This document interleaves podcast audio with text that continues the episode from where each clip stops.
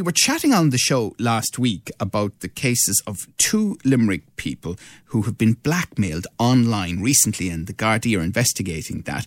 So, if it happened to you, how would you deal with it? And is there any way to protect yourself from it happening? Well, Paul Delahunty is Chief Security Officer with Stryve. He is an expert in the area, and he is on the line. Good morning to you, Paul. Good morning, Joe. How are you? How you doing? Um, so uh, this, the Gardaí say, is a growing phenomenon. Certainly in Limerick, I'm sure around the country as well, and uh, obviously a huge worry for people. Um, what can be done? It is a huge worry, and it is it is kind of a growing crime. And I suppose the more and more we kind of move into this digital world where our whole lives are spent online, really, the more likely it is we're, we're, going to see more of these types of, of attacks and frauds. But the, the first thing I would say to anyone, you know, to, to think about is remember that whatever you put up online is out there. It's gone.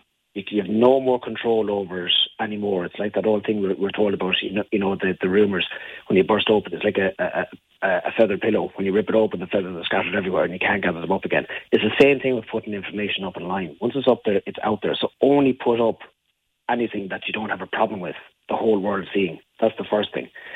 Um, as, as regards to dealing with it, you have to start off from a position of, of what we call zero trust.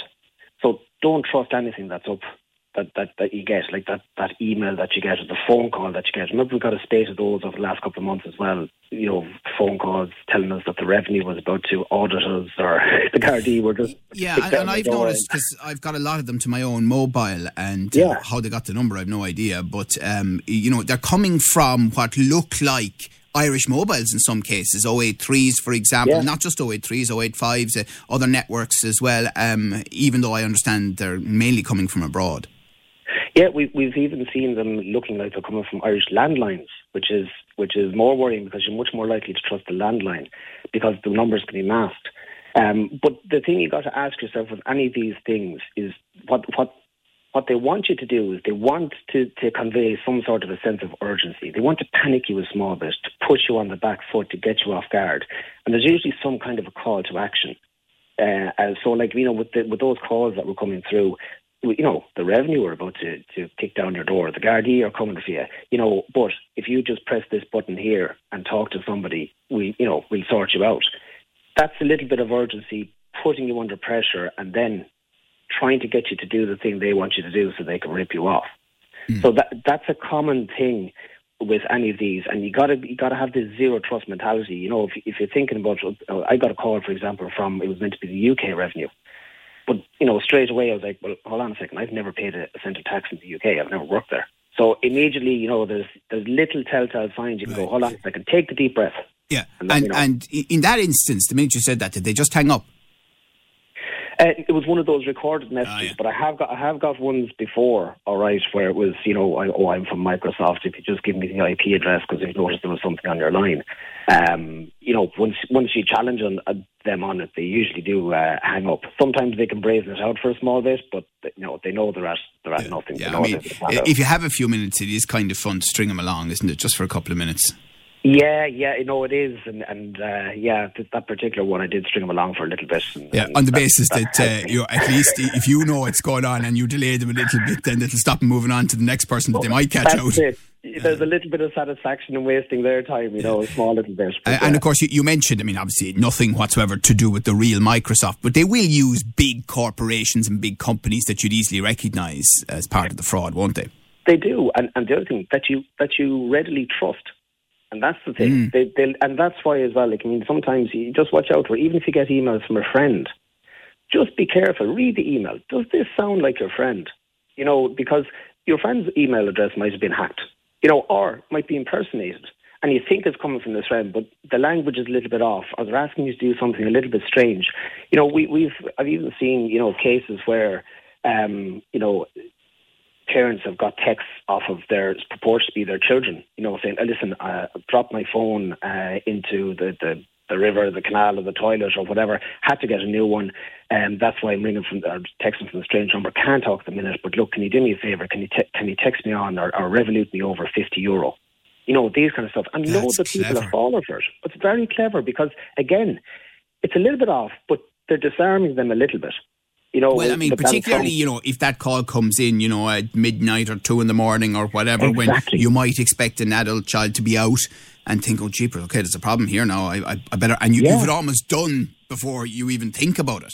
Exactly, and you're not quite because you're half asleep, Yeah. so you're not quite thinking logically, either, and then you're put under the little bit of pressure, and you know uh, uh, the story kind of half makes sense, but if you think about it, it probably doesn't. Hmm. Do you know what I mean? But you know, th- there's lots, of, there's lots of cases, but they all have those little traits. You know, Uh, we're chatting to Paul Delahunty, who's uh, an information security expert with Stryve. Now, in at least one of the cases that the Guardian Limerick were talking to us about, uh, I presume, look, it was an establishment of trust to some extent, in that it was a scenario where um, apparently a, a woman made contact with a guy, and one thing led to another, and then there were compromising images sent, and then immediately.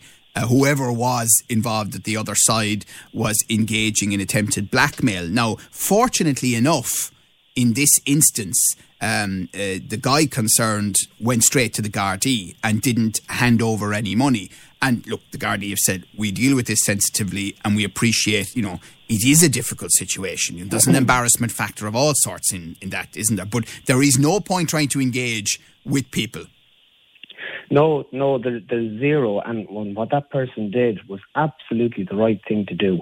Look, it's embarrassing. But like I mean, you know, you're not the first person to fall for it. You will not be the last person to fall for it. You know, we you know you see embarrassing photographs of of uh, celebrities and multimillionaires out there. You know what I mean? It happens. Okay, you got caught out, but do the right thing and report to the Gardaí because you know if you pay the person whatever they're looking for, hundred euro, thousand euro, whatever it is, why won't they come back and look for more? When does it end? When does it stop? So you have to you have to just bite the bullet and say no. Look, I'm reporting this to the Gardaí. Hopefully, they can do something about it. And Paul, you, they recommend, for example, that you know you uh, change your uh, um, profiles, um, you uh, block your emails and switch to new ones, and all of that to prevent the constant attacks that on you from all sorts, including the constant blackmail threats. But in general, do they carry through with the threat? Will they send the compromising image to friends and family? Um, it's it's there. There's varying reports out there. Like I mean, the once they once they send the the images out, that's kind of the end of the blackmail because there's nothing unless unless they have a whole bank of images and they might send one or two just to kind of show. You know, it's like you know kidnapping somebody and sending a finger, I that kind of idea. But like I mean, if if you you know if you kill the person you've kidnapped, well, that's the end of the ransom, isn't it? So the same way, like I mean, if they do just send out Pretty dramatic example there now, Paul, on a Monday morning, but okay. apologies, apologies. But but it's the same kind of idea. You know, it, once you get once you once you kind of once you release whatever it is you're holding to ransom, that's the hold gone over the person. So, so sometimes they don't bother and move on when they realise they're not going to get any money, but in some cases they do. And I mean, look, who wants that? You know, the the worry Yeah. that you know a close relative, your mother maybe Yeah. might see this image. what they're more likely to do, and what happens a lot, is that they really ramp up the pressure and they turn the screw. So, like, you can imagine being, con- you know, constantly bombarded by this stuff. You know, for your mental health and everything. And there's some very, very sad cases of what's happened to people, you know, with their mental health because of this kind of stuff. And it's it's a it's a horrible, horrible crime. Which, you know? which is why the guards advise you to block everything and change everything on the basis Yes. that they may still be attempting to ramp up the psychological pressure, but if not coming through to you, it gives you some chance to clear your head.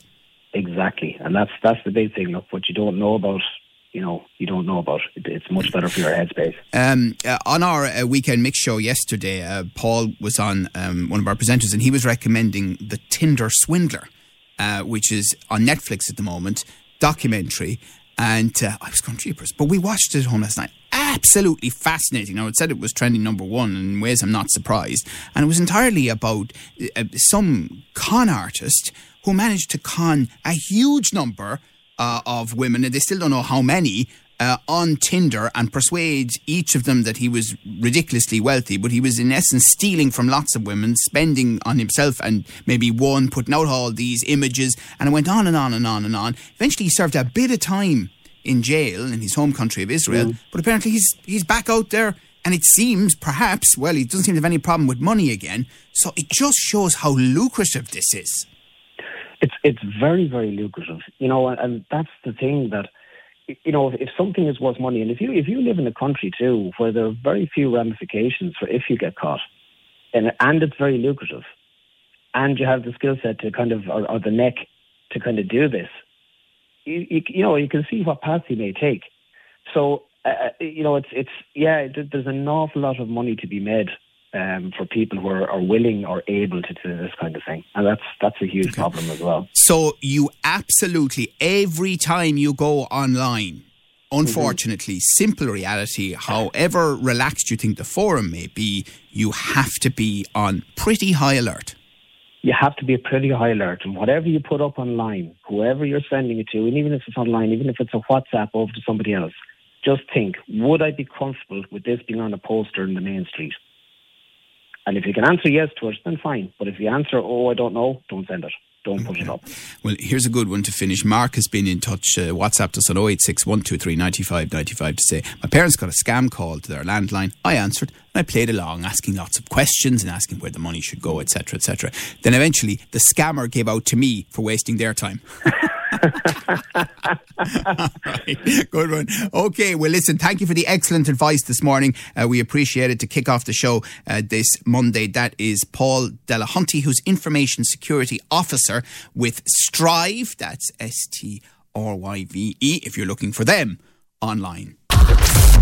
Your views, your news, your Limerick today with Joe Nash on Live 95.